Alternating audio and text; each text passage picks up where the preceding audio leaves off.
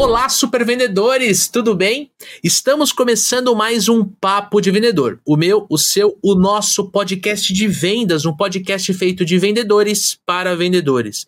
Eu sou o Leandro Munhoz e aqui comigo está ele, Daniel Mestre. Fala aí, pessoal, como é que tá essa força? Daniel Mestre, hoje vamos falar de um tema que eu sei que você gosta muito. Vamos falar sobre o vendedor inabalável, a vendedora inabalável, como vender mais e sofrer menos com dicas de estoicismo, cara. É isso aí, Lê. Tava ansioso para esse, esse programa, para essa gravação, né? Já acompanho o nosso convidado há um bom tempo e tenho certeza que quem não conhece ainda o estoicismo, quem não está familiarizado, vai tirar boas lições, vai tirar é, boas referências aqui para levar para a vida profissional, cara, que foi uma coisa que me ajudou demais na minha carreira. Legal, cara. Então, já que você falou do nosso convidado, quero dar boas-vindas para você, Luiz Mário. Seja muito bem-vindo ao Papo de Vendedor. Obrigado, Leandro. Obrigado, Daniel. Para mim é um prazer estar aqui no programa de vocês para poder falar um pouco mais sobre estoicismo, uma filosofia que está tão em alta, tão em evidência hoje em dia mas o pessoal tem que entender também que o estoicismo é muito mais do que frases de impacto e a minha missão é essa, né? Meu trabalho é esse e eu quero passar um pouquinho dessa, dessa visão e desse background para vocês e para a audiência de vocês também nessa entrevista de hoje. Legal, cara. Seja muito bem-vindo ao Papo de Vendedor. E para a galera te conhecer, conta rapidamente quem é o Luiz Mário. Bom, o Luiz Mário é um aficionado por conhecimento, né? Desde criança já. Eu sempre fui atraído por essa questão da Grécia antiga, né? essa questão do mundo antigo. E chegou um momento em que, é, após tantas pesquisas, né, tantas buscas por informação, por formas de pensar distintas, eu conheci o estoicismo, que era uma filosofia que, de certa forma, me mostrou que a forma como eu pensava de encarar o mundo, pautado por uma questão que às vezes foge do, da prática cotidiana, né? Porque muitas vezes as pessoas tem uma forma muito imediatista de encarar a realidade, uma forma muito baseada em prazeres imediatos, no agora, sem pensar uma projeção para o futuro, com uma, de uma forma estratégica. E o estoicismo é uma filosofia milenar que já se validou ao longo do tempo e traz ensinamentos maravilhosos nessa linha de como ter uma vida boa, estratégica, sempre pautando pelas virtudes, é, sempre pautando por uma vida é, levado no âmbito de procurar construir na vida das pessoas de, de quem tu acaba conhecendo no dia a dia também. Eu me, me apaixonei por essa filosofia, acabei mergulhando cada vez mais fundo. E no momento da minha vida chegou nas minhas mãos Meditações de Marco Aurélio. Foi um livro que mudou muito a minha forma de encarar o mundo, a minha mentalidade como um todo, só que eu nunca fui satisfeito com a superfície, digamos assim. Eu queria entender por que, que ele pensava daquele jeito, de onde é que veio aquela forma de pensar, qual a estrutura, qual a lógica daquele pensamento. Eu mergulhei fundo no, estoicismo, fiz uma, o que eu chamo de de arqueologia filosófica. Eu fui buscando quem influenciou Marco Aurélio, quem influenciou quem influenciou Marco Aurélio e assim por diante. Eu descobri que o estoicismo, na verdade, é muito mais do que as frases de impacto que a gente vê no Instagram e no YouTube. É uma filosofia que não é à toa que ela está consolidada há 2.300 anos. A gente olha para o passado e se pergunta como que uma filosofia tão antiga ainda faz sentido no século XXI, numa, numa época que tem smartphone, que tem Sim. redes sociais, que tem novas formas de organizar a sociedade, as nações, numa época em que o Império Romano já ruiu há muito tempo e essa filosofia ainda segue viva. Como que pode, né, fazer sentido uma filosofia que foi criada há tanto tempo, num tempo tão diferente do nosso? E aí eu comecei a entender que as motivações humanas são as mesmas desde sempre e que essa filosofia ela tem uma base muito robusta, a gente vai falar agora ao longo dessa entrevista, que acaba fazendo com que ela seja perene, não importa a época ou o local em que a gente viva. É isso aí. E durante esse episódio, né, a gente está falando muito de estoicismo, mas a gente vai traduzir tudo isso que a gente está conversando para o mundo de vendas, para nossa carreira, para a carreira do vendedor da vendedora. A gente vai falar sobre o conceito de estoicismo, a gente vai falar sobre o conceito de amor fati, ou seja, como é que a gente sofre menos e a gente se prepara mais para os nossos desafios. A gente vai falar sobre como lidar com o estresse na nossa profissão, né? Estamos é, no, no meio para o final do mês, aquela pressão de meta, pressão do gestor, pressão da esposa, do esposo, né? Do, do, do mercado, e a gente vai terminar falando sobre autorresponsabilidade, sobre busca de excelência. Um episódio super completo, então acompanhe a gente até o final, porque eu tenho certeza que você vai tirar lições valiosas. Quero reforçar para você que nos ouve e nos assiste que este podcast é trazido para você pelos Super Vendedores e pela RD Station. Daniel Mestre, estamos começando a turma 6 do programa de aceleração de supervendedores, meu amigo. É isso aí, você que nos ouve aqui, que está acompanhando o Papo de Vendedor, essa é uma excelente oportunidade para você vir treinar com a gente, trocar ideia comigo, trocar ideia com o Leandro. O programa de aceleração é onde eu e o Leandro realmente acompanhamos os alunos durante 14 semanas, durante mais de três meses, para pegar vocês num nível e entregar em outro nível depois dessas 14 semanas. Né? Um programa de aceleração de fato, né, Leandrão? Exatamente, Dani. Durante 14 semanas a gente vai pegar o método Supervendedores e ajudar os nossos alunos a implementarem nos seus negócios. Gente, tem dono de empresa, tem empreendedor, tem representante comercial, vendedor, vendedor de serviço, vendedor de produto. Dá para você aplicar o método supervendedores no teu negócio e você vai aprender que o processo comercial bem desenhado, com as técnicas corretas e o teu comportamento ajustado vai fazer você destravar as vendas que você merece, que você precisa para bater meta com tranquilidade, para ter sucesso na sua profissão, para ganhar dinheiro. Então, quer conhecer o programa de aceleração? Quer vir estudar vendas ao vivo comigo e com o Daniel Mestre? Tem link na descrição deste conteúdo. Além disso, todos os supervendedores usam CRM e é por isso que a gente fala para vocês utilizarem o RD Station CRM. Casa de Ferreiro Espada Ninja na vitrine, a gente usa o RD Station CRM aqui e a gente tem muitos resultados com o nosso time, com os nossos vendedores e conosco, porque sim, eu e o Dani nós usamos o CRM. Eu tenho mais dois convites especiais para você. O primeiro é para você clicar no segundo, segundo não, no terceiro link, linkzinho da bolinha verde para você ir lá no nosso canal do YouTube e já se inscrever no nosso canal do YouTube. Por quê? Porque temos uma meta, mas eu vou falar disso lá na frente do nosso episódio. Calma, a gente vai falar sobre um monte de coisa relacionado a estoicismo, autocontrole, desempenho. Não quero dar spoilers, mas lá na frente eu vou falar para você o que nós estamos aprontando, qual é a campanha desse segundo semestre aqui. E o último convite é um convite mega especial. Eu que tenho aqui muito carinho por este evento. Eu já vou há muitos anos no RD Summit, exatamente, o evento da Resultados Digitais para o mercado de marketing e vendas. Esse ano vai acontecer aqui em São Paulo, três dias. Você pode comprar o seu ingresso para os três dias, ou você pode comprar o ingresso para um dos dias que você quiser, o Day Pass. Venha para o RD Summit, venha trocar ideia pessoalmente comigo e com o Daniel, porque sim, estaremos lá. Vai ter gravação de podcast, vai ter um monte de coisas, um monte de ativações que a gente vai participar. E você, que é nosso aluno ou que nos escuta aqui no Papo de Vendedor, tem 15% de desconto para você ir justamente no RD Summit. Então tem um link na descrição, é o link laranjinha, a bolinha laranja é o link para o RD Summit, que para você já entrar no link com 15% de desconto. Se porventura você estiver navegando na internet, já estiver lá no, no site do Simpla para comprar, é só digitar ali no, no, no campo do cupom de desconto Papo de Vendedor para ganhar os 15%. Então, de novo, ou você acessa pelo link ou você usa o cupom de desconto para usufruir desse descontão que a RD arrumou para você. Tamo junto? Agora sim, vamos entrar na nossa pauta aqui e eu quero trazer a nossa primeira pergunta para a gente pavimentar essa estrada que a gente vai percorrer, Luiz. Eu quero perguntar para você, em linhas gerais, é, explicar o que, que é estoicismo, principalmente para quem nunca ouviu falar. Pois então, né, como eu falei, o estoicismo ele vem lá da Grécia Antiga, num período bastante turbulento da história, cerca de 300 anos antes de Cristo, e, e ele surge com um cara chamado Zenão de Sítio, que ele não era grego, ele era fenício. E ele era um grande mercador, olha só uma relação com o teu público, com o público de vocês. Ele era um grande mercador, um grande vendedor, digamos assim, e ele vendia tintura púrpura, que naquela época, na Grécia Antiga, era uma tintura que apenas a nobreza tinha acesso, era muito caro.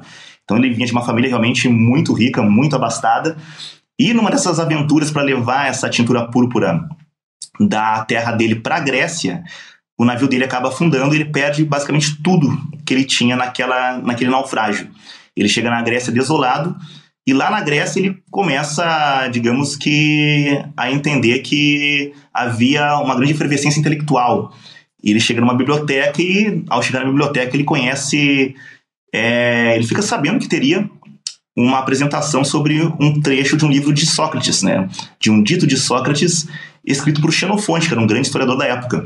Ele ouve aquela história, fica fascinado, e ele pergunta pro, pro livreiro onde ele poderia encontrar alguém que fosse guiar ele nos seus estudos, e naquela hora passa na frente, passa na frente da biblioteca um cara chamado Crates de Tebas, que era é, simplesmente o mais importante filósofo cínico daquele momento, né? Os cínicos, não confundir os cínicos da filosofia com os cínicos do senso comum, né? Não tem nada a ver uma coisa com a outra, né? É uma filosofia muito próxima é uma outra escola. É, é, antecedente ao estoicismo, inclusive, né? Digamos que foi, digamos que um ancestral do estoicismo. E o Zenão de City começa a estudar, inclusive ele, ele acaba dizendo que se não fosse o naufrágio, ele não teria sido quem ele foi, o grande Zenão de City, fundador do estoicismo. Então aí já o estoicismo já nasce de uma questão de superar obstáculos, né? Foi aquele naufrágio, aquele obstáculo aparente que levou ele para um caminho de virtude, para um caminho que não teria sido alcançado e traçado se não fosse essa diversidade.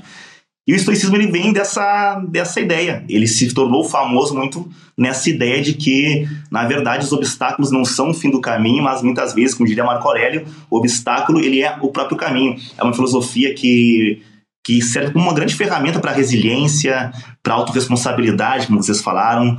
É uma ferramenta para que as pessoas possam de fato assumir o poder, o controle sobre a vida delas e ser menos vitimistas. Porque a uhum. tendência humana, principalmente a tendência do, do ser humano do século, do século XXI, é atribuir a responsabilidade pelas coisas que lhe acontecem a coisas externas a ele.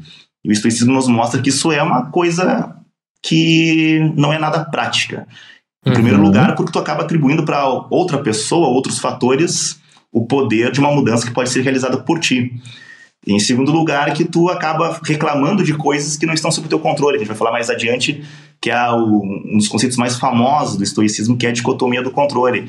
E ele acaba se tornando famoso no século XXI por essa questão. É uma é um século, é uma geração de homens muito fragilizados, de pessoas, né, mulheres, seres humanos fragilizados, pela questão psicológica, é, ao contrário do que acontecia na Grécia Antiga, em que os gregos já tinham essa noção de que para começar uma jornada de vida era essencial que a gente conhecesse a nós mesmos.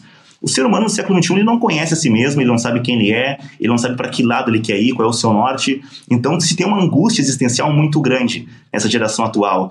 E o estoicismo ele foi redescoberto é, recentemente, digamos assim, como uma forma de alcançar essas respostas, né? E como a gente pode alcançar, a gente vai falar ao longo dessa entrevista de hoje. Legal, cara. E assim, uh, ele surge 300 anos antes de Cristo, mas é o, o estoicismo ele perdura, assim, o auge dele acontece no Império Romano com Marco Aurélio, né? É bem relativo. O que acontece, o que chegou até nós de estoicismo é o dito estoicismo romano, estoicismo imperial, que vem de caras como Marco Aurélio, que inclusive Marco Aurélio não escreveu para divulgar, né, para publicar, eram seus diários que acabaram sendo encontrados e chegaram até nós, diários privados dele, os pensamentos dele mais íntimos, né, que acabaram chegando para o público todo. Inclusive ele ficaria um pouco espantado sabendo que seus pensamentos mais íntimos viraram best-seller no século XXI.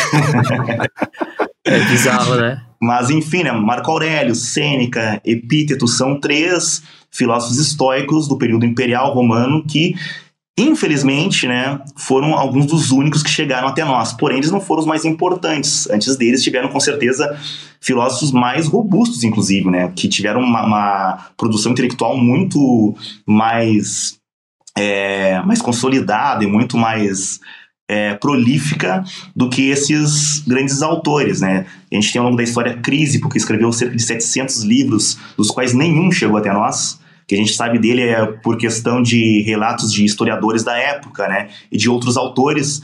Temos caras como Posidônio, que era dito como alguém que estava na frente de Aristóteles, inclusive. Ele era um grande polímata, ele era um grande matemático, um grande engenheiro militar. Ele era um cara genial, realmente. Era um cara muito acima da média. E, infelizmente, nada né, chegou dele assim integralmente até nós. Também sabemos dele por questões de outros autores né? Mas o que chegou até nós foi esse estoicismo imperial romano, com Sêneca, com Epíteto, com Marco Aurélio, é, eles são incríveis, são grandes autores, eles trazem grandes lições de vida, mas é, é bom deixar claro para nossa audiência que eles não foram os maiores, né, apesar de tá. serem muito importantes. Interessante. Foi Sêneca que ensinou Marco Aurélio? Ou foi o Epiteto que ensinou Marco Aurélio? É, o Marco Aurélio foi muito influenciado pelos livros de Epíteto, né? O Epíteto escreveu... Ele não escreveu nada, na verdade. O Epíteto, ele dava suas aulas é, para os seus alunos, e ele tinha um aluno chamado Arriano, que transcreveu seus discursos, suas palestras, em uma obra chamada Discursos, que era, era uma obra de oito livros. Desses oito livros, apenas quatro chegaram até nós, hoje em dia. Né? Tá. E também é, o Arriano ele produziu um livrinho chamado Enchiridion, ou o Manual de Epíteto. Enchiridion, em grego, quer dizer um livro de bolso, né? um livro que tu pode pegar na palma da mão. É um resumo dos discursos de Epíteto, basicamente.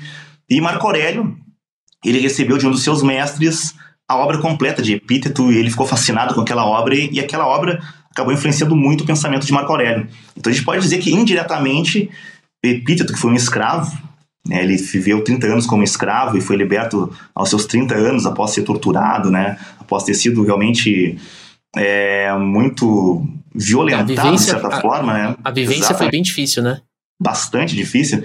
E é uma curiosidade muito, muito interessante porque epíteto de escravo ele acabou influenciando imperadores de Roma o imperador Adriano frequentava suas palestras, suas aulas públicas, e depois, indiretamente, ele acabou influenciando Marco Aurélio através dos seus discursos que foram consolidados pelo aluno dele, chamado Arriano. Interessante, cara. Eu tô perguntando isso porque eu acho que é, é, é, legal a gente dar um contexto histórico, né? Porque você falou assim, olha, é Zenão 300 antes de Cristo, aí você tem Marco Aurélio é, depois de Cristo, ali, acho que perdura até mais ou menos 100 anos depois de Cristo.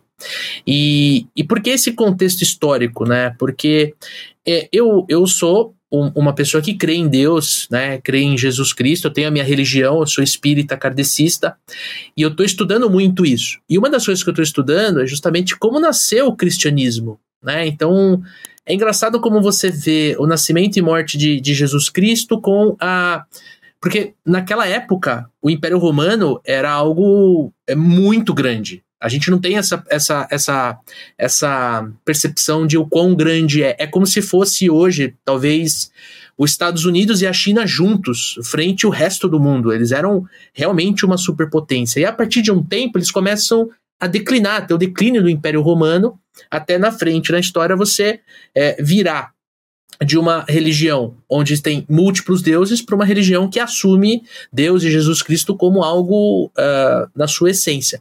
E de pano de fundo, aí é uma percepção completamente minha, Leandro, tem o pano filosófico, o lance do estoicismo. E eu já vi algumas pessoas falando que existiam algumas intersecções entre os filósofos uh, estoicos e os discípulos de Jesus. Né, eles trocavam, porque quando você começa a estudar os escritos, tem muita coisa que tem intersecção. Tem muitos ensinamentos que você fala assim: peraí, isso tá na Bíblia, e isso tá num livro estoico. Cara, peraí, isso é muito parecido. E a gente tá falando de um contexto em que as pessoas eram extremamente pobres, elas, elas, elas não tinham nem sapatos, elas não sabiam ler, elas só aprendiam através de histórias, através é, de parábolas. E, assim, não existia uma percepção de aprender, de evoluir como a gente tem hoje. E eu acho isso, cara, um, um, algo assim muito interessante de se estudar essa intersecção entre religião e, e, filosofia, e depois vem a ciência. Você citou um exemplo de um filósofo que também era matemático, que também ajudou a desenvolver, assim como tantos outros, desenvolver máquinas, projetos, enfim, cara, acho isso tudo é, é muito, muito, muito interessante, né? Demais. A filosofia antiga ela não tinha essa separação que tem hoje de é. é. só biologia, é só química, é só geografia, é só história. A filosofia ela se interessava por todas as áreas. Isso. Então, e é interessante ter essa separação porque hoje em dia, ao longo da história, a filosofia acabou se fechando nos círculos universitários, né? Dentro das paredes de universidades, com o pessoal que fala com, com um vocabulário muito é, enigmático, muitas vezes, para o grande público, né? O pessoal uhum. não consegue entender aquelas palavras difíceis, só que a filosofia antiga ela não era assim filosofia antiga foi concebida para ser usada na vida prática, na vida humana, para que a gente possa ter uma vida boa, uma vida melhor. Era esse o porquê de estudar filosofia. Como que eu posso, a partir da lógica, a partir da compreensão da natureza, viver uma vida boa? Daí que surgem as primeiras, as primeiras, os primeiros impulsos né, é, intelectuais ali que levaram a grandes avanços, principalmente no estoicismo. Né? Se parte dessa premissa, como eu posso chegar numa vida boa? O que, uhum. que eu devo fazer para chegar de fato numa vida boa? Porque o ser humano lá atrás, há 2.300 anos atrás, tinha as mesmas os mesmos anseios que nós temos hoje em dia. Eles também tinham tristezas, tinham dificuldades financeiras, tinham que sustentar famílias, eles tinham que lidar com o clima, com diversidades. Né, Vontade do, de aceitação, natureza. né? Aceitação, pertencimento também, eles tinham os mesmos impulsos e, e as mesmas né, mazelas que nós temos hoje em dia. E aí eles partem de uma compreensão muito interessante, os antigos estoicos. Eles percebem que para viver uma vida boa, a gente tem que viver uma vida de acordo com a natureza. E pode parecer uma coisa meio bicho grilo, assim, porque eu vou morar no campo agora, né, na floresta. Vou acampar, vou, né? Vou abraçar uma árvore. Não tem nada a ver com isso, na verdade, né? Era diferente a compreensão deles de viver de acordo com a natureza. Sim. Porque, por exemplo, se tu vai ver a natureza como ela funciona, né? Tem animais que correm muito bem, tem animais que voam muito bem, animais que nadam muito bem. Tu vê uma abelha. A abelha, ela tem um papel dela muito bem definido na natureza, é. que é polinizar as plantas, né? a, é, a fabricação do mel, né? Ela tem um papel muito definido ali, né? Muito bem programado nessa natureza. Mas e o ser humano? Como é que ele se encaixa nessa natureza? Afinal, o ser humano pode fazer tantas coisas diferentes, né?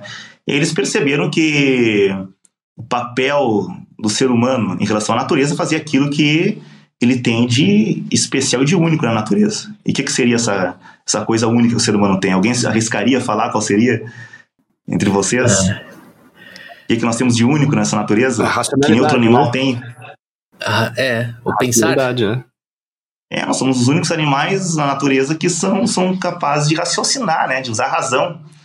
E pode perceber que todo ser humano, quando se afasta da razão, inevitavelmente sofre.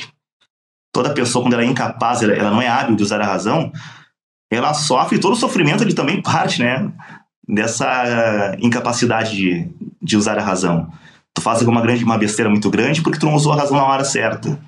Né? Tu não pensou de maneira correta.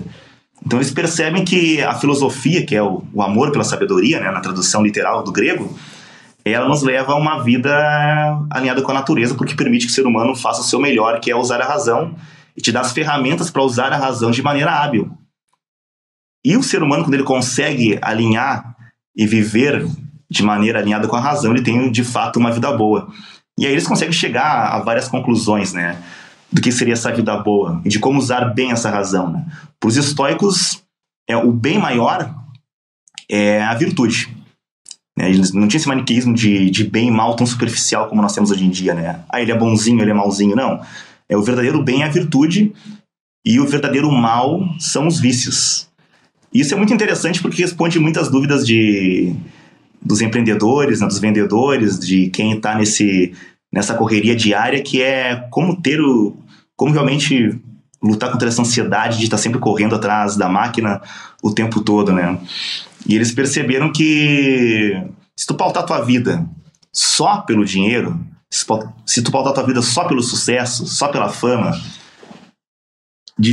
dificilmente tu vai ter uma vida boa. Tu pode alcançar a, a riqueza financeira, tu pode alcançar o sucesso, tu pode alcançar a fama e ainda se, se sentir vazio.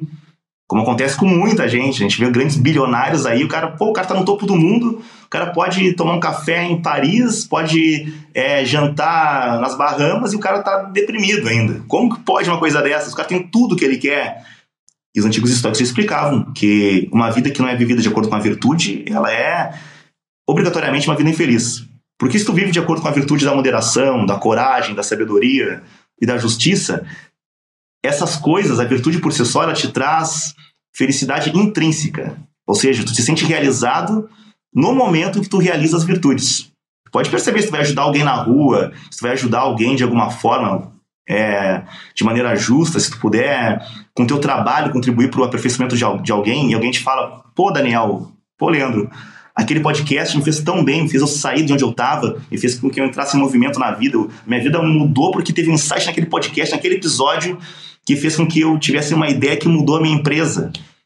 Vocês vão se sentir que o dever de vocês foi cumprido. Com certeza. Sim. Vocês realizaram aquilo que vocês vieram fazer nesse mundo, que é ajudar outras pessoas a evoluir com o trabalho de vocês. Isso é a virtude sendo praticada no cotidiano. E a realização que vem disso aí não tem dinheiro nenhum que pague. E o dinheiro, ele vem como uma consequência da aplicação Sim. eficaz das virtudes. Então, quando tu tem o dinheiro, né, a riqueza, a fama e o sucesso como meio e a virtude como fim, a probabilidade de ter uma vida boa é muito maior do que daqueles que têm o dinheiro e o sucesso como fim e esquece das virtudes, porque essa pessoa vai alcançar, né, uma hora essa meta e vai perceber que ao chegar lá, aquilo não era tudo, que e, falta e alguma coisa. Provavelmente teve que abrir mão das virtudes no meio do caminho, né? Esse é o grande problema Esse daquela problema. lógica de que os fins justificam os meios. É. Muitas uhum. vezes os meios acabam te deteriorando como ser humano. Quando tu alcança aquele fim, tu te arrepende de muita coisa e tu vê que não valeu a pena. Exatamente. Ô, ô, Dani, como é que o, o, o, estoicismo entrou na vida do Daniel Mestre, cara? Conta rapidinho pra gente aí pra contextualizar. Cara, eu, trabalhei com o Maurício Micheletti durante 10 anos, né, na minha história de consultoria. O Maurício era, é filósofo, né, fez faculdade de filosofia, a gente trocava muita ideia. É, então eu sempre tive meio próximo né, de, de filosofia. A gente fazia muita coisa de educação executiva e tinha muita coisa bem encostada em filosofia, né? E ele era um, um, um, um cara que gostava muito do estoicismo. Né?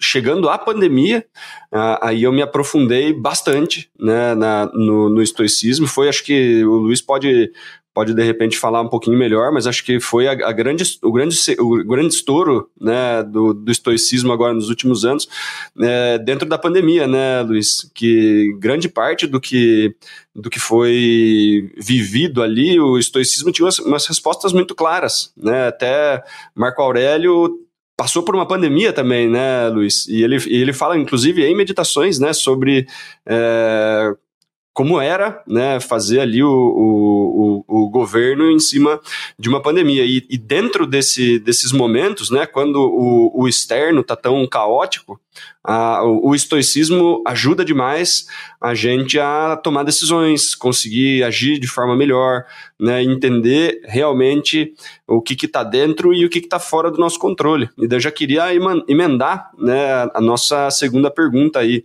para o Luiz, né, que é a questão da dicotomia do controle, né, que é uma coisa acho que é um dos, dos grandes pontos centrais aí do estoicismo.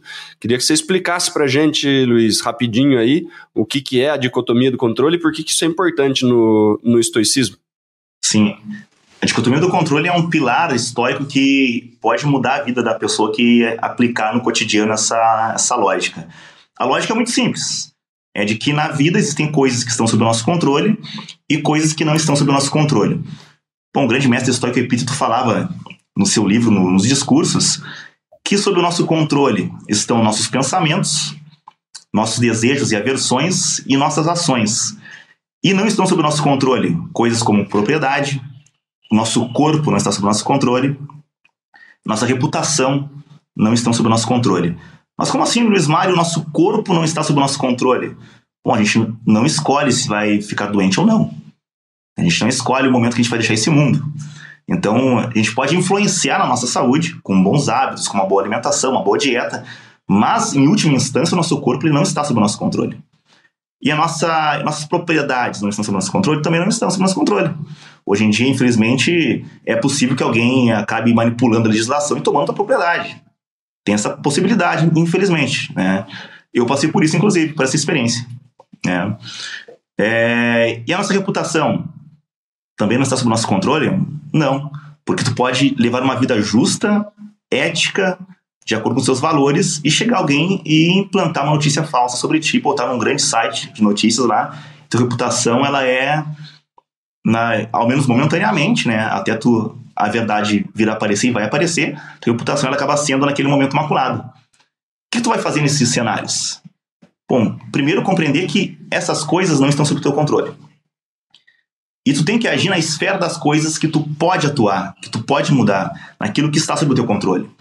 Por exemplo, para um empresário, para um vendedor, tu pode passar o dia todo vendo notícias na internet, na CNN, na TV, enfim, qualquer canal de notícias, ficando indignado com a política e com a economia e passando o dia todo praguejando, né?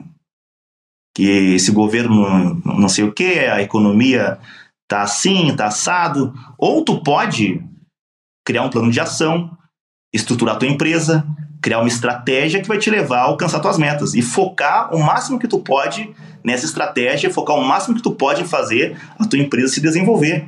Isso está totalmente sob o teu controle. Eu pergunto, qual é que é a iniciativa mais eficaz para uma vida boa? Tu passar o dia reclamando das notícias ou tu focar no desenvolvimento da tua empresa? Eu acho que não há dúvidas né, de qual é a iniciativa mais lógica aqui. E a dicotomia do controle é isso. É tu parar de perder tempo e energia, que são duas variáveis escassas, afinal, tanto tempo quanto energia, elas Sim, vão acabar uma hora, nosso tempo é limitado nesse mundo. É nós pegarmos essas variáveis escassas e usar de uma maneira que vai otimizar a nossa vida. E não desperdiçá-las de uma forma que não vai nos levar a lugar algum. Então, ao focar no que está sob nosso controle, nós temos um ganho de produtividade, acima de tudo. E quando focamos naquilo que não podemos controlar, a gente fica parecendo, no fim das contas, crianças mimadas, que ficam lá reclamando lá do professor, do diretor da escola, daquilo que eles não podem controlar, ao invés de estudar, né? Ao invés de fazer a tarefa dela no dia a dia, né? Então essa é a grande sacada do, da dicotomia do controle. Focar naquilo que tu pode controlar e perceber o ganho de produtividade que tu vai ter ao conseguir fazer essa alocação mais eficiente, mais inteligente de recursos. E não só essa questão, né, Luiz? Você focar no que você pode controlar, primeiro, você assume controle da sua vida, né? Porque se você não faz o que está dentro do seu controle, o que acontece com você está 100% pautado no que o externo está te trazendo. Né? Esse, é, esse é um ponto. Né? Se você não faz o que está dentro do seu controle, você está abrindo mão do que você pode fazer por você. Né? E daí você vai, vai ter que aceitar o que vier. Né? É, e tem mais um ponto que eu considero fundamental, que é quando a gente foca no que está fora do nosso controle, né, quando a gente está olhando, por exemplo, para, como o Luiz falou, o dólar, o, o, o, governo, a economia e tudo mais, é, a gente acaba entrando num ponto que, se eu se eu, se eu 100% focado no que está fora do meu controle, né, eu vou ficar frustrado grande parte das vezes né? Porque eu estou, primeiro, despendendo minha energia, despendendo meu foco, né? Em coisas que eu não consigo controlar. Né? E daí, nesse ponto, pode, pode acontecer duas coisas. Né? O que você espera pode acontecer, e daí você fica feliz, e o que você espera pode não acontecer, e daí você fica triste. Por exemplo, né, vamos, vamos usar o dólar, por exemplo, como exemplo. Né? Se você tem pessoas que torcem para o dólar subir, tem pessoas que torcem para o dólar descer, dependendo se você importa ou exporta, por exemplo. Né? Quando o dólar sobe, tem gente que fica contente. Quando o dólar desce, tem gente que fica contente. E o oposto é a mesma coisa, né? Só que se você vive a sua vida, né? Se você se a sua felicidade, né, ela tá pautada em se o dólar sobe ou desce, 100% da sua felicidade está na mão do externo. Né? E, e esse é o problema, porque o dólar vai descer em algum momento. E ele vai subir em algum momento. E aí o, o, o, seu humor, a sua, a sua felicidade está pautado em uma coisa que está 100% fora do seu controle. Né? Se você tem uma estratégia de o que, que eu faço quando o dólar está alto e o que, que eu faço quando o dólar está baixo, e você coloca isso em prática porque isso está dentro do seu controle, você consegue ficar feliz nos dois cenários. Você tem 100%, né? você tem 100% de controle sobre o que você vai fazer. E é independente do externo né? Por isso a gente se frustra menos. Né? Se você, vendedor, fica o tempo inteiro, eu já vi um monte de vendedor fazendo isso, né? o tempo inteiro só olhando o que o concorrente está fazendo. Né? Você não tem controle sobre o concorrente, você não tem controle sobre o seu cliente, você não tem controle sobre os preços praticados, você não tem controle sobre a maioria das coisas. O que, que você tem controle? As suas ações, né? a sua, a, a, o seu pensamento, né? as suas reações. E aí o ponto, né, Luiz, ah, mas se o cliente está fora do meu controle, então vendas não é uma coisa que está fora do meu controle, eu não posso focar. Realmente, né, o cliente falar sim para nós está fora do nosso controle, mas eu posso influenciar muito a decisão do meu cliente se eu fizer um bom trabalho, né? E aí a gente vai falar sobre excelência um pouquinho mais para frente. Mas o grande ponto aqui, né, é, ah, preciso fazer X vendas por dia. Está fora do meu controle né? Porque sempre vai depender de uma segunda pessoa falando sim e eu não controlo essas pessoas. Agora, fazer 30 ligações por dia está dentro do meu controle. Se elas vão ser atendidas ou não vão ser atendidas, está fora do meu controle. Mas fazer as 30 tá dentro do meu controle. Só que o que, que o pessoal faz, Luiz? Faz 15 ligações, não consegue muitos contatos, não consegue nenhuma venda nessas 15, e fala assim, ó, ah, ligar não adianta, e para. E daí não fez nem a sua própria parte, que são as 30 ligações né? E daí já começa a reclamar, já começa a esbravejar, já começa a se frustrar, mas não fez nem o que está dentro do próprio controle para construir o resultado. Né? Então, por causa dessas lições, né, que eu digo que o estoicismo ajuda demais a carreira de um vendedor. Né, não foca no concorrente, não foca nas outras coisas, foca no que está dentro do seu controle.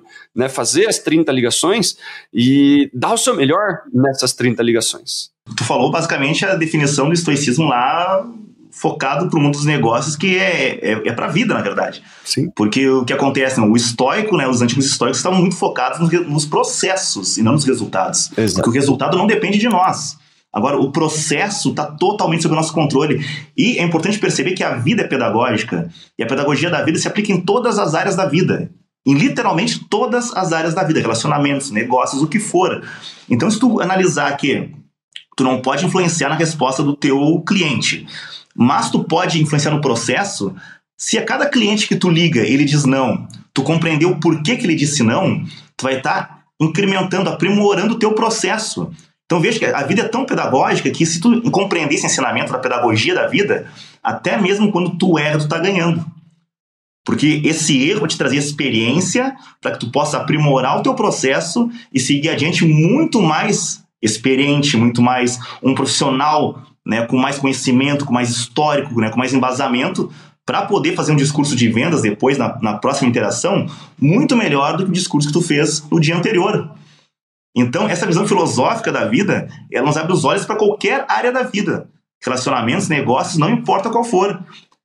Cada erro tem um papel pedagógico e não tem nada que ajude mais na pedagogia da vida, não tem nada que ensine mais do que os erros, porque eles nos marcam emocionalmente. Eles nos fazem parar para pensar e se tu é uma pessoa racional e tu para para pensar para entender por que, que tu errou, tu vai ter um avanço gigantesco na tua vida.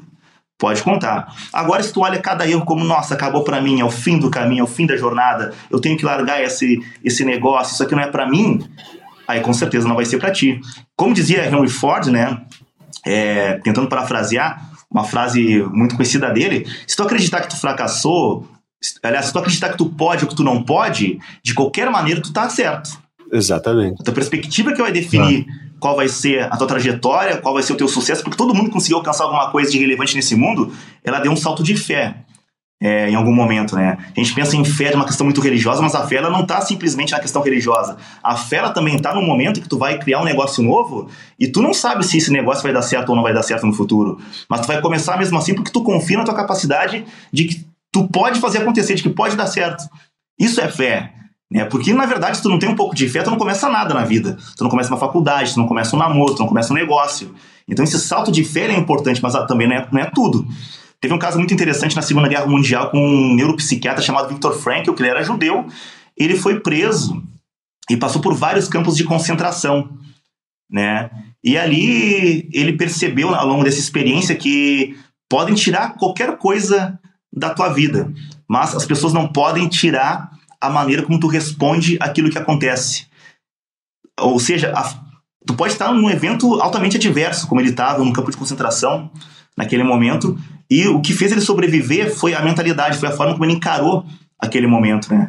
Outro caso muito emblemático é do do James Stockdale, que ele era um, um piloto americano na Guerra do Vietnã, e ele acaba sendo ejetado, né? O, o, avião dele foi, foi abatido e acaba caindo no solo vietnamita na guerra e ele fica preso por sete anos, dois anos ele fica preso na solitária, ele é torturado e ele percebe naquele momento que as pessoas que mais pereceram, que não sobreviveram à guerra, foram os otimistas, porque elas pensavam que iam sair no Natal, chegava o Natal elas não eram libertas. Aí pensavam que na, na Páscoa elas iriam sair da prisão e nada acontecia. Aí chegava ação de graças, chegava Natal, chegava Páscoa de novo, essas pessoas elas morriam, como ele falou, de coração partido, elas morreram infelizes, morreram na, na expectativa de algo que nunca aconteceu. Então só fé não adianta. Tu tem que ter fé de que um dia tu vai passar pelas, pelas adversidades, de um dia que, de que um dia as coisas vão acontecer, mas também tem que ter uma motivação lógica que vai te colocar nos trilhos e te ajudar a passar pelos momentos de adversidade. Ou seja, eu estou no momento de adversidade, que seja qual for, eu tenho fé que eu vou ser desse momento, mas qual vai ser meu plano de ação? Como que eu vou agir aqui para sair desse, desse lugar que eu estou agora para chegar no lugar que eu quero chegar no futuro, na minha meta, no meu norte, no meu horizonte?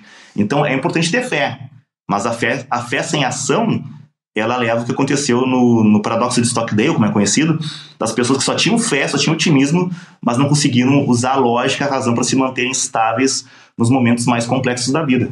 E assim, a gente está trazendo vários exemplos aqui né, de adversidades, é, você citou a, a mentalidade, e, e aí eu, óbvio que eu preciso trazer isso para o nosso dia a dia, para o dia a dia do vendedor, da vendedora que está nos escutando. Né? Vendas é uma das profissões mais estressantes do mundo que nem eu, eu, eu, comentei no começo do episódio, é pressão do, do, do gerente, do, do chefe, do diretor, é pressão do, do cliente por desconto, é pressão do mercado, é pressão porque você está vendo seus colegas venderem e você está atrás, é pressão do teu companheiro, da tua companheira, para vocês viajarem para aquele lugar nas férias, cara, é, é, é pressão, né? É, de tudo isso. Quando você olha para os estoicos, para quem estuda o estoicismo, é, você vê pessoas que são conhecidas pela racionalidade, são, são pessoas conhecidas pelo controle emocional, né? E aí eu queria te perguntar, olhando para a carreira de vendas, como o estoicismo pode me ajudar a ser menos ansioso? É bom perceber que, apesar da nossa geração atual muitas vezes condenar algumas emoções, a gente tem que perceber que toda emoção tem uma função a desempenhar na nossa vida, inclusive a ansiedade, inclusive o medo, inclusive o estresse. Por exemplo, se não fosse a ansiedade, nossos antepassados na savana africana teriam morrido por um leão. Porque foi essa ansiedade que fez ele correr e fugir daquele leão e se manter vivo e passar os genes adiante. O grande problema, então, não é a ansiedade, não é o medo, não é o estresse, mas é o desbalanço, o descompasso, a falta de moderação na ansiedade. Quando a ansiedade te, para, te paralisa tanto que tu não consegue mais agir, certo? E os antigos estoicos tinham uma prática que é muito aclamada hoje em dia, principalmente no exterior, que é a prática do diário estoico, que é uma ferramenta de autoconhecimento importantíssima. Então, quando tu está ansioso, uma ferramenta, uma tática, uma estratégia importante é tu entender o que está te causando a ansiedade. A ansiedade está muito conectada com o medo, muitas vezes. E o medo, ele é basicamente a tua expectativa de que algo ruim pode acontecer no futuro que tu não tenha condições de dar conta. Isso é o medo. Então, a forma mais racional de agir nesse momento é tu colocar no caderno. O que está te causando medo? Né? Eu tenho aqui meu, eu sempre anoto tudo que eu faço, né? Inclusive essa parte mais introspectiva. Então anotar o que está me causando medo. Tu vai colocar, né? Tal e tal coisa está me causando medo. É, a economia está me causando medo.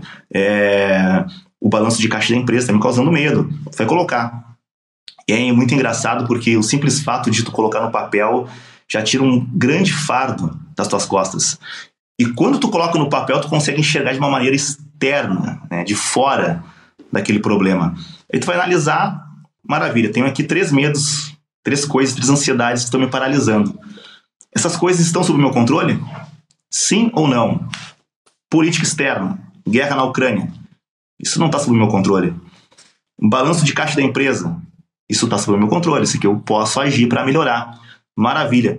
Como eu posso agir para é, fazer com que essa questão do balanço de caixa da empresa ou das vendas acabe sendo um fator que não me cause ansiedade, que diminua minha ansiedade? Qual estratégia que eu posso usar aqui para é, balancear, para diminuir de fato essa sensação ansiosa. Né?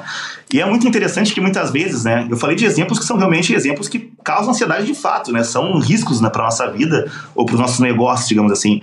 Mas muitas vezes a gente passa por papel alguma coisa e percebe que o motivo da ansiedade ele é frágil, ele tem pés de barro, ele não se sustenta. Por exemplo, o que me deixa ansioso é que eu chego na, no trabalho e dois colegas começam a fazer fofoca, eu acho que a fofoca é em relação a mim. Aí tu começa a analisar, isso está sob meu controle? Não está. É, e essa fofoca que eles fazem, esse, esse momento que eles ficam cochichando entre eles, isso pode causar algum dano? Não. Então por que tu, te, tu tá te sentindo ansioso com coisas que não vão te afetar de maneira alguma, certo? Que não vai te causar dano algum? É, muitas vezes são coisas que não se sustentam, que não se fundamentam.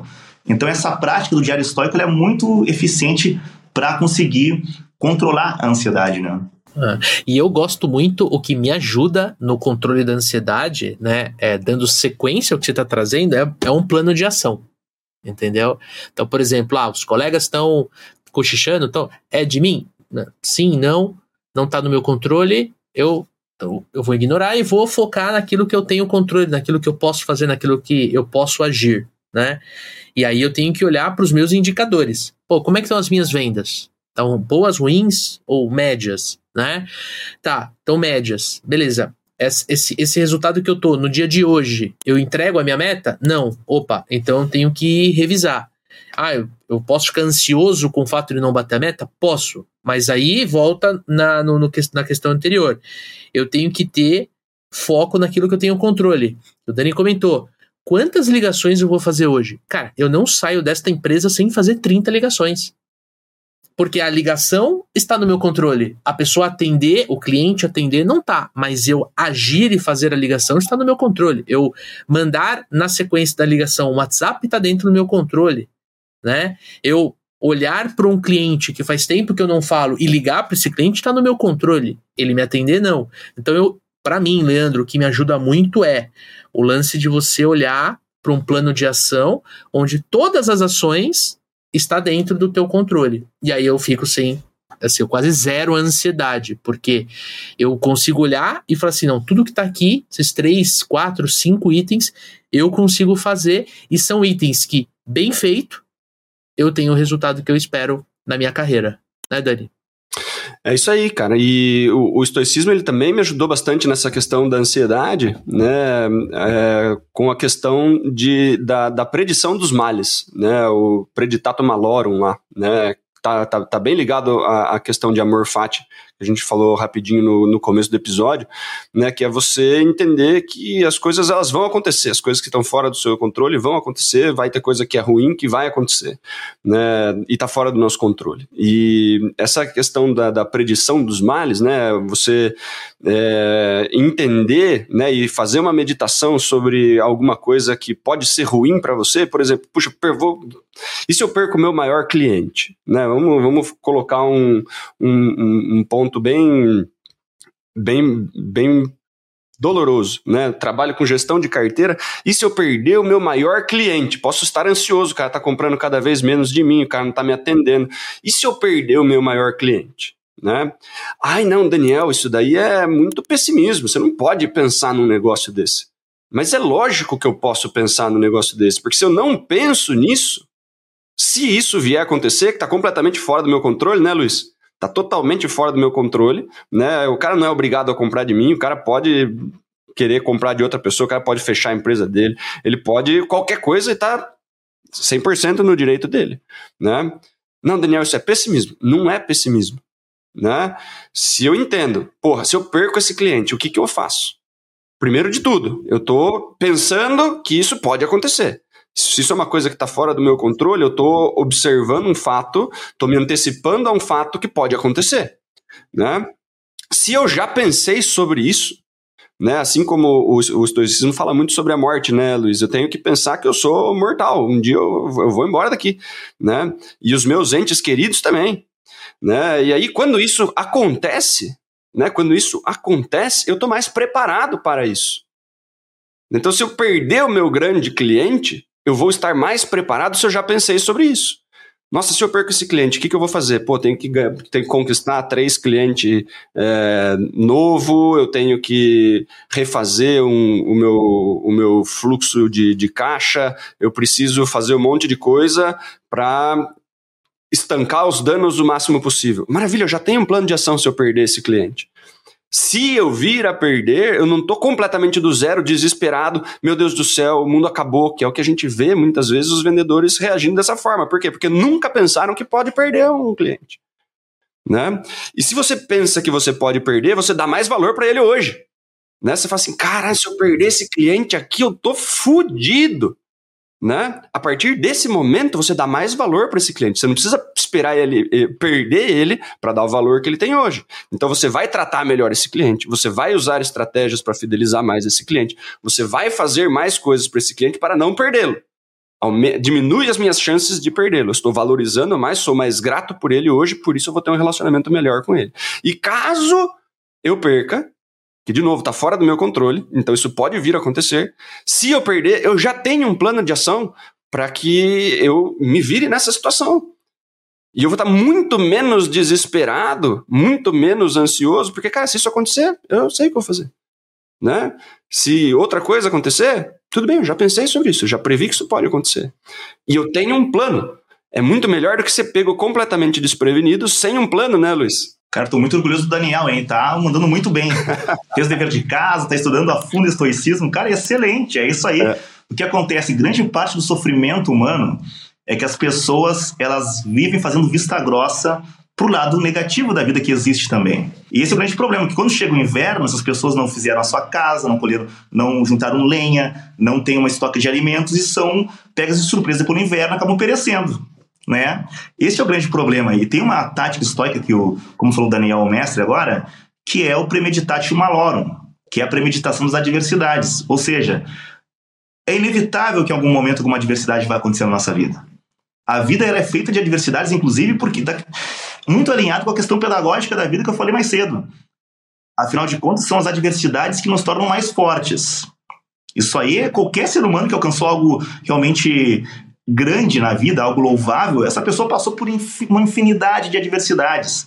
A questão é a perspectiva que ela teve ao encarar cada diversidade. Ela encarou cada diversidade como um potencial de elevação, de transformação, de desenvolvimento, ao invés de alguém que vê a diversidade como algo que é o fim do caminho.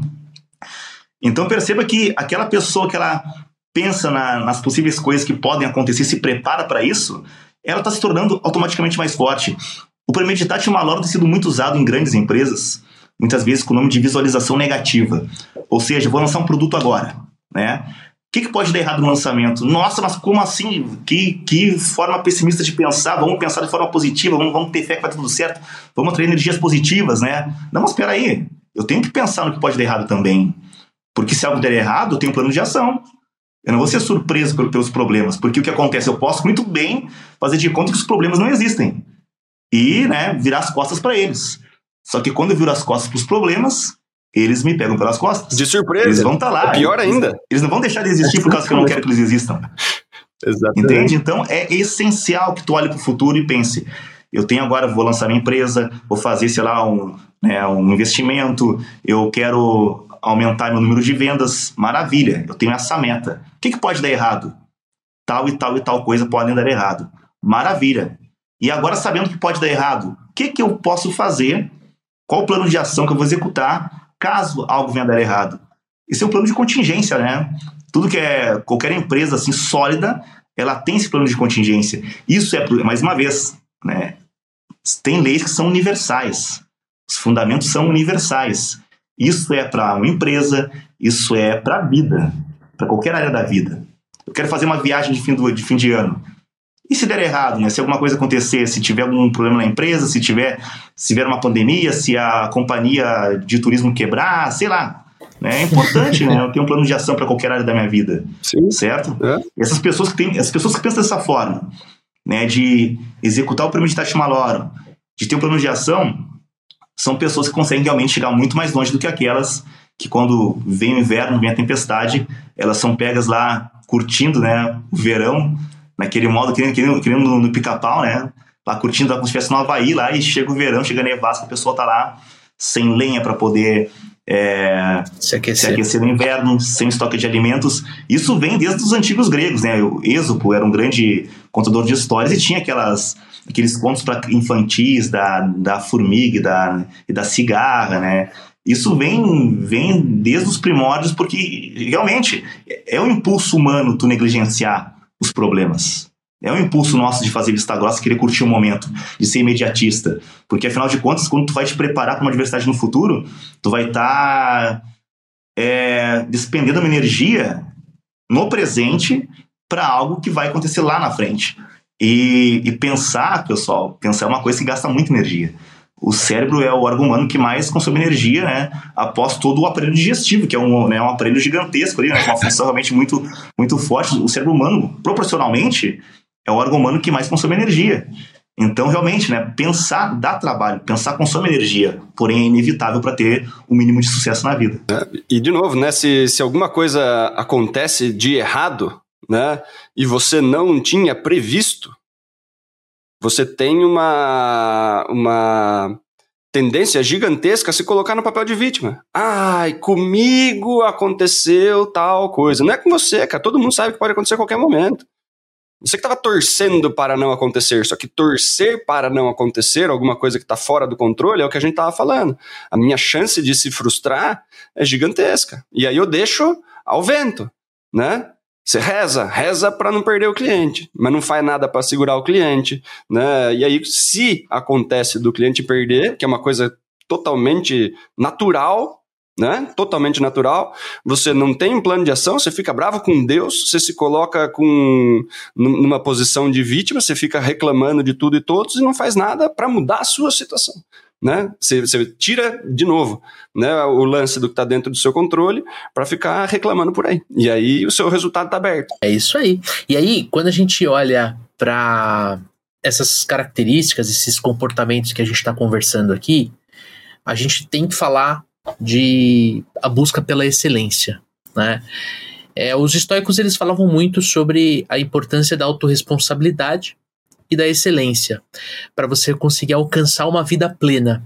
Eu queria trazer essa discussão para a gente aqui na mesa. Como é que a gente pode aplicar esse conceito de forma prática nas nossas vidas? Perfeito. Começando pela autorresponsabilidade. É impossível realizar algo grandioso sem ter essa, esse comportamento de assumir a responsabilidade por aquilo que fazemos. É impossível. É impossível, porque para começar, para te fazer algo bem feito, Tu tem que chamar a responsabilidade para ti. Se eu vou ser um cozinheiro, eu vou ser um bom cozinheiro se eu realmente me empenhar, dar o meu melhor e pesquisar e conhecer ingredientes novos, conhecer técnicas novas. Se eu quiser ser um bom vendedor, eu tenho que chamar a responsabilidade para mim para me aperfeiçoar, fazer cursos, conhecer técnicas novas de vendas e assim por diante. Então a autorresponsabilidade ela é definitiva para qualquer qualquer alavancagem de carreira, qualquer qualquer meta que tu for estipular na vida, um vestibular, um concurso, uma venda, independentemente de qual for.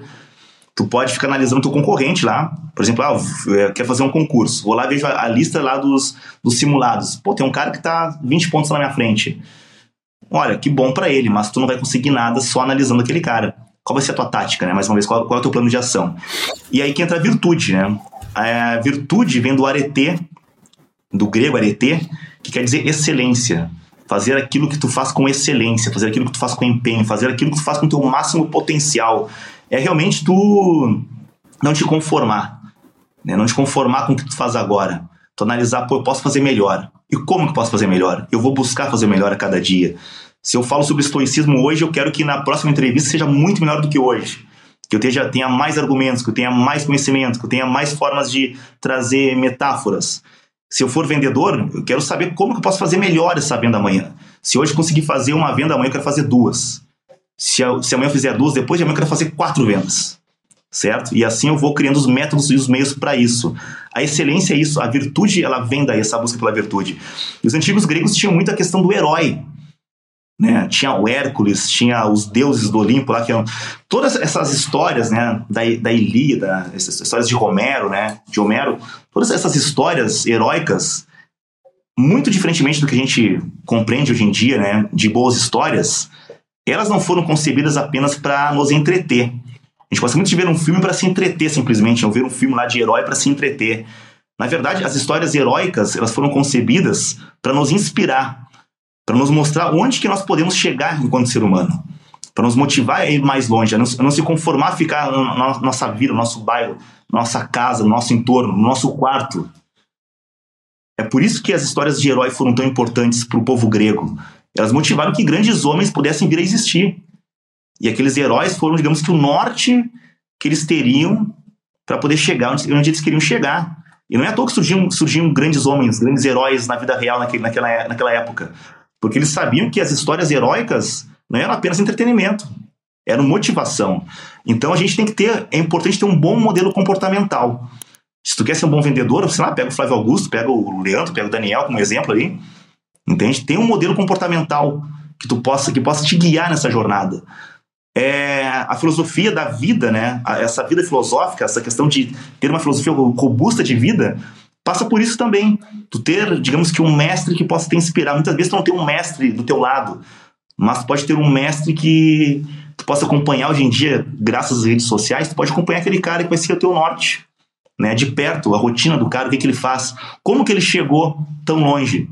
Pô, se aquele cara chegou tão longe, vamos combinar, né? Tu também é um ser humano. Tu também tem a capacidade de pensar, né? Tu também tem dois olhos, duas orelhas, tu pode te comunicar, tu pode gesticular, tu pode escrever, entende? Então, se aquele cara conseguiu chegar, o que, que ele fez de diferente e tu não tá fazendo agora para chegar onde ele chegou? Se aquele cara alcançou a excelência, se aquele cara alcançou as virtudes, se ele é virtuoso no processo de vendas, como tu pode te tornar virtuoso também? Essa, essa busca pela virtude, ela parte por um não conformismo, em primeiro lugar, por saber que tu pode chegar muito mais longe. Isso aqui não é discurso motivacional, não. Isso aqui é uma coisa da vida prática. Uhum. Até porque muita gente que chegou em lugares incríveis partiram de lugares nada, nada fáceis muitas vezes, certo? E o segundo ponto é, voltando, né? Que na verdade é o primeiro ponto, é a autorresponsabilidade. Então, uhum. tem o norte, tem o modelo comportamental e tenha autorresponsabilidade. E em terceiro, para complementar aqui, para ter uma trinca, né? Ter um plano diário de ação. É, a cada dia fazer alguma coisa ou algumas coisas que vão te aproximar deste norte, desse modelo. E fazer todos os dias, tá? Tornar essa busca uma obsessão. Uma obsessão, claro, né? não doentia, uma obsessão de todo dia se comprometer a fazer um pouco nem que seja. É assim, não tem outra, não tem fórmula mágica, né? É, é basicamente é arregaçar as mangas e colocar em prática. É o lance da disciplina, né? Disciplina e moderação, né, Luiz? precisa ser. É, ter essa busca, né? Não pode ser uma coisa doentia, senão a gente cai no, no vício, como a gente conversou um pouquinho antes, né? Mas o, a, a questão da, da, disciplina, preciso fazer todo dia. Se eu não faço todo dia, não tem como melhorar. Né? E, e a autorresponsabilidade, é, em cima do que você falou da, da pedagogia da vida, né? É, se, de novo, pessoal, né? Olha como tá tudo interligado, né? Fui rejeitado, o cara não fechou comigo eu posso ficar mandando chamar o cara de pobre, posso falar mal do cara, reclamar de todo mundo, falar, pô, o cara não comprou de mim, não sei o que, ficar se lamentando. Você pode ficar reclamando à vontade. Se você puxa para autorresponsabilidade, que é o quê? Já falei isso aqui umas 700 vezes no podcast. O que, que eu poderia ter feito de diferente nessa venda para que aumentasse as minhas chances de fechar com esse cara? Não está dentro do meu controle. Não está dentro do meu controle. Ele compra se ele quiser certo? Não está dentro do meu controle, mas eu poderia influenciar. Então, eu estou pegando uma responsabilidade, autorresponsabilidade sobre uma coisa que não é minha direto, tá? Mas, ok, estava fora do meu controle, mas eu posso aprender com isso. O que, que eu poderia ter feito de diferente para que aumentasse as minhas chances de fechar? Eu estou pegando para mim a responsabilidade, se eu só reclamo do cara, eu não aprendo absolutamente nada, né, Luiz? Se eu puxo para mim a responsabilidade, Aí sim, o que, que eu poderia ter feito de diferente? Onde que eu falhei? Que técnica que eu posso buscar? Aonde que eu não consegui me conectar com esse cara direito? Faço essa reflexão, coloco no meu diário, né? Aí eu estou fazendo esse trabalho de me tornar cada vez melhor, que é a busca pela excelência. A excelência não é um, um objetivo, né, Luiz? A excelência é, o, o, hábito de buscar ser cada vez melhor, né? E aí sim, sem autorresponsabilidade, a gente não melhora. Porque todos os meus erros eu coloco a culpa no outro. Se a culpa está no outro, não tenho nada para melhorar, Luiz. Não é? Se a culpa é de todo mundo, menos minha, eu sou perfeito. As coisas só não acontecem para mim, eu sou um perfeito coitado. Né? E aí, o que acontece? né? não, não, não melhora em nada, não melhora em absolutamente Fica estagnado. Fica estagnado. Fica é, tu para. Né, Lê? Perfeito, cara, perfeito. E aí entra o ponto, né, em cima das duas falas, é, do porquê que eu, eu, eu, eu comecei a, a conhecer o estoicismo, estudar e depois me apaixonar, né? O Luiz falou assim: ah, isso parece papo de motivação, parece papo motivacional, né? E assim, e, um, tempo atrás eu fiquei meio puto, porque, porra, eu falava assim, cara, o que, que é motivação? Né? O que, que me motiva? Porque o que me motiva talvez não motive o Luiz, não motive o Daniel. Será que é só os boletos que motiva a gente? Será que é só e aí você começa a olhar uh, uh, os gurus de internet, né, cara, e você percebe que existe um padrão naquilo que eles falam, né? E você fala assim, meu, esse cara, é assim, será que ele que falou isso, né? É porque a, gente não honra a fonte. Normal é não honrar a fonte, né? E aí, é, eu, uma coisa foi me puxando a outra, eu comecei a estudar minimalismo, e aí fui pro estoicismo, e aí eu comecei a entender, cara, que tudo o que se fala de alta performance, tudo o que se fala, né, de, de, de motivação, cara, vem do estoicismo há 2.300 anos, né? 2.300 anos que a gente, cara, começa a descobrir agora no século 21, né, no século 22, tipo, aí eu falei assim, cara, já que a base tá lá, por que não estudar a base, né, Dani? Por que não falar, né, o que que é excelência, como é que eu busco a excelência olhando a base, olhando conceitos filosóficos, né, cara? Exatamente, e, e, já fazia sentido há tanto tempo, né? Essa é uma pergunta que eu sempre que eu sempre me coloco. Quando a gente descobre algumas coisas, fui, fui estudando filosofia, filosofia estoicismo bastante no, nos últimos anos, e você fala assim, caramba, os caras já sabiam disso dois mil anos, dois, dois mil trezentos anos atrás. Como que eu só fui descobrir isso agora? Tudo de coisa que eu podia não ter sofrido tanto quanto eu sofri, né? Os caras já é. sabiam disso há dois mil anos atrás, cara né? É. A, a, sabedoria tá aí, a gente só precisa consumir no lugar certo, né, Lê? Exatamente. Enfim, assim, a gente é, é, vamos ser sinceros, nós somos muito privilegiados hoje. Hoje a gente tem, cara, um podcast. Eu tenho certeza que tem amigo ouvinte, amigo ouvinte, que é a primeira vez que escuta o termo estoicismo e em cima da nossa fala tá percebendo a mesma coisa que eu percebi há dois, três anos atrás, tipo assim, cara, a base tá lá, vamos consumir a base, né? É, a gente tem podcast, a gente tem YouTube, hoje a gente tem livro, cara, né? Assim, a gente pode comprar o livro no Kindle, a gente pode comprar o livro no papel, a gente pode baixar gratuitamente em meios não legais, meios ilegais, enfim, cara, você tem muito acesso, né? É diferente de dois mil anos atrás, dois mil trezentos anos atrás, quando o cara, pô, ele tava contando a história de Zenão, Zenão perde tudo no, no, numa viagem de navio, ele vai de um, de um porto a outro, com tudo que ele tinha, com todos os conhecimentos que ele tinha, os livros e suas mercadorias, ele chega do outro lado, vivo, mas sem mais nada, né? Aí, pô, lá atrás, Zenão tá falando sobre resiliência, né, cara? É, é, é, falando sobre, pô, como é que agora eu vou viver? Sendo que eu não tenho nem. A roupa que eu tenho tá desgastada pelo, pelo, pela água salgada que eu tive que, que nadar para sobreviver. Você fala assim, cara, peraí. Né? É, é o berço do. É o berço do, do da resiliência emocional, né, cara? É isso aí, e, e a gente vê é, várias a gente vê várias é, similaridades, né? Do, em pontos do tipo o, o, cristianismo, o estoicismo, o budismo, uhum. um monte de outras filosofias e religiões trazendo as mesmas coisas, né? O pessoal, ele, eles uhum. foram percebendo ao longo da história, em diferentes lugares do, do planeta, o que, que precisava ser feito para que você tivesse uma vida melhor, que forma que é a melhor forma de pensar, para que você não sofra tanto, para que você consiga fazer as coisas, ajudar os outros, né? E tava todo mundo falando mais ou menos a mesma coisa, né? Você percebe essa, essa congruência, né? Em vários lugares tinham pessoas que já tinham sacado qual que era o negócio, né? E, e cada, cada, cada, cada filósofo, né, Jesus Cristo, né, cada um é, tenta mostrar isso de um jeito, né, cada um tem a sua forma Sim. de passar, né, o, o, estoicismo é muito legal porque eu acho muito prático, né, muito prático, tem, tem lições muito facilmente aplicáveis, né, como a gente está discutindo aqui no, no episódio de hoje. Exatamente. E você sabe uma das coisas que hoje a gente precisa ativar a nossa audiência, que é prático, que é fácil de fazer, que é extremamente importante, Daniel Mestre? O que, Leandro?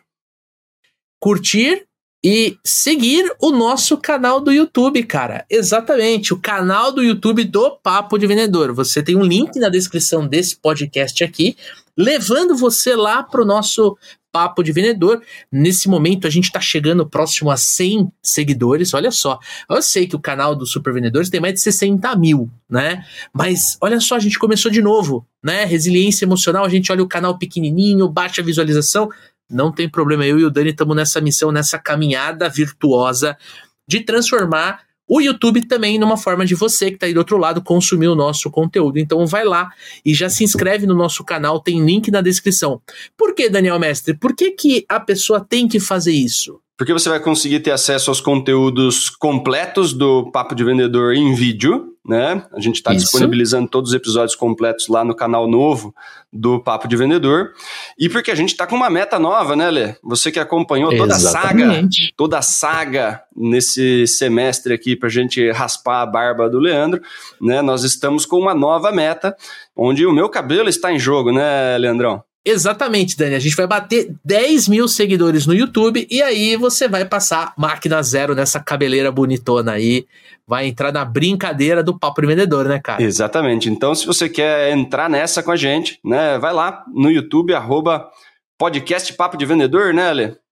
Exatamente, exatamente. Lá, Só procurar podcast gente. Papo de Vendedor. Isso, segue a gente lá no YouTube. Sei que você já segue a gente no arroba supervendedores. Lá tem os cortes, lá tem os vídeos que a gente coloca. Segue o canal do, do podcast Papo de Vendedor também, não é isso, Lê? Exatamente. E aí, se você está nos ouvindo ou nos assistindo no Spotify, já faz aquele procedimento padrão. Vai lá, assina o nosso canal aqui no Spotify, porque aí a própria plataforma vai te entregar o conteúdo quando a gente lançar. Aí você escolhe se você quer ouvir no Spotify ou assistir no YouTube, a decisão é sua. Isso está no seu controle, olha só. Parafraseando aqui o nosso episódio, está 100% no seu controle. Você escuta da forma como você quiser ou você nos assiste. Se você ainda não deu as estrelinhas mágicas ali do Spotify, você pode ir lá e dar cinco estrelinhas para nós, porque sim, a gente está aqui, a gente precisa dessa tua retribuição. E tudo isso que eu falei até aqui, zero reais. Gratuito é a tua retribuição para o trabalho que nós estamos fazendo aqui. E por último, quero convidar você a seguir as mídias sociais, seguir o Luiz Mário, nosso convidado. Luizão, fala pra gente, fala pro amigo ouvinte, para amigo ouvinte, como eles podem seguir você, meu amigo. Pô, maravilha. Eu estou no Instagram, né, como eu.luizmário, arroba eu.luizmário ou Luiz Mário Moraes, né, é, e estou no YouTube também, como Luiz Mário Moraes, ali tem bastante conteúdo, tanto nas duas redes aí, e também temos o Clube do Estoicismo, que é uma plataforma, é um ambiente de aprendizagem, eu digo que é a nossa ágora digital, né, onde temos mais de 30 horas de aulas ali, temos uma comunidade de networking, uma galera muito bacana que está muito focada em se desenvolver ao longo do estoicismo, e aí estou nessas redes por enquanto, espero logo mais estar em mais redes ainda, né, Estou no TikTok também, apesar de não estar focado por lá, né? Ainda não aprendi as coreografias. Mas enfim, né? hora chegamos lá. é isso. Os estoicos também dançavam? É, fica aí a pergunta, cara. Fica a pergunta cara, aí. Se dançavam, eu não sei, mas eles não eram assim carrancudos como nós pensamos que eles seriam, sabe? Ah, é? Eles eram bem humorados, inclusive. Tem umas histórias muito interessantes deles, de, de epíteto principalmente, né? Uhum. O pessoal falava assim, é, quando alguém criticava ele, ou falava alguma coisa de mal dele, ele dizia: essa pessoa só me critica porque ela não conhece melhor. Se ela me conhecesse melhor, teria muito mais o que falar de, de mim, mal de mim. Muito bom, cara. Olha, baita episódio. Eu quero agradecer aqui você ter compartilhado o seu conhecimento, você ter transbordado com a nossa audiência, cara. Muito obrigado pela sua participação, Luiz. Imagina, foi um prazer gigantesco estar com vocês aqui, com o Daniel, que já conheço há uma longa data já. O Daniel me acompanha acho que há um ano Sim, mais ou menos. Recomendo, recomendo o canal do Luiz. É, um, é um, uma forma bacana de estar em contato. Né? A gente segue tanta coisa no Instagram, cara. Começa a seguir o Luiz, é. vai ter ali umas pílulas ali de, de estoicismo, daí você pula pro canal dele, assiste os conteúdos maiores. Né? De novo, estoicismo não é só frase de impacto, né, Luiz? Tem muita gente usando as frases dos filósofos ali como nem coloca de quem que é, mete ali, pá, né? É, o é. estoicismo ele é, ele é muito mais profundo do que isso e uma excelente forma de estudar é acompanhando aí o canal do, do Luiz, tanto no, no Instagram quanto no YouTube, para você ter mais profundidade. Exatamente, é levantou um ótimo, um ótimo ponto, né? Porque é, essa questão da sabedoria, de buscar por conhecimento, envolve também saber filtrar o conteúdo que a gente consome em redes sociais, né? Então, Isso. tem tanta coisa por aí, então vale a pena focar em coisas que vão nos edificar, seguir vocês também por aí, né, que fazem um trabalho excelente na área de vendas e filtrar muito bem o conteúdo que a gente está consumindo. Show de bola, Legal. cara. Muitíssimo é obrigado pela participação aí, Luiz. Foi um baita episódio, tenho certeza que quem acompanhou agora até aqui o final é, está mais sábio, né, Lê? Com certeza. E não só mais sábio, mas está preparado para fazer duas coisas. Seguir o Supervendedores lá no Instagram, vir trocar ideia comigo com o Daniel Mestre e se preparar, porque sim, esta quinta-feira, se você está ouvindo no dia de lançamento deste episódio, né? Nessa quinta-feira nós temos um episódio adicional aqui no Papo de Vendedor. A gente vai falar sobre estratégias de atração de talentos e brand employee. Olha que chique, gente. Daniel Mestre e a Luciane Soares nossa head de recrutamento e seleção, conversaram com a Raquel Roque na nossa trilha de recrutamento e seleção, falando sobre como a gente pode ter uma estratégia de atração de talentos dentro do nosso, dentro da nossa empresa. Técnicas, dicas, práticas, 100% dentro do teu controle, justamente para você exercer esse papel de deixar a tua empresa ainda mais atraente para as pessoas trabalharem contigo. Vai sair nessa quinta-feira, de manhãzinha vai estar no teu feed. Tamo junto, nos vemos no próximo episódio. Um forte abraço, boas vendas e sucesso!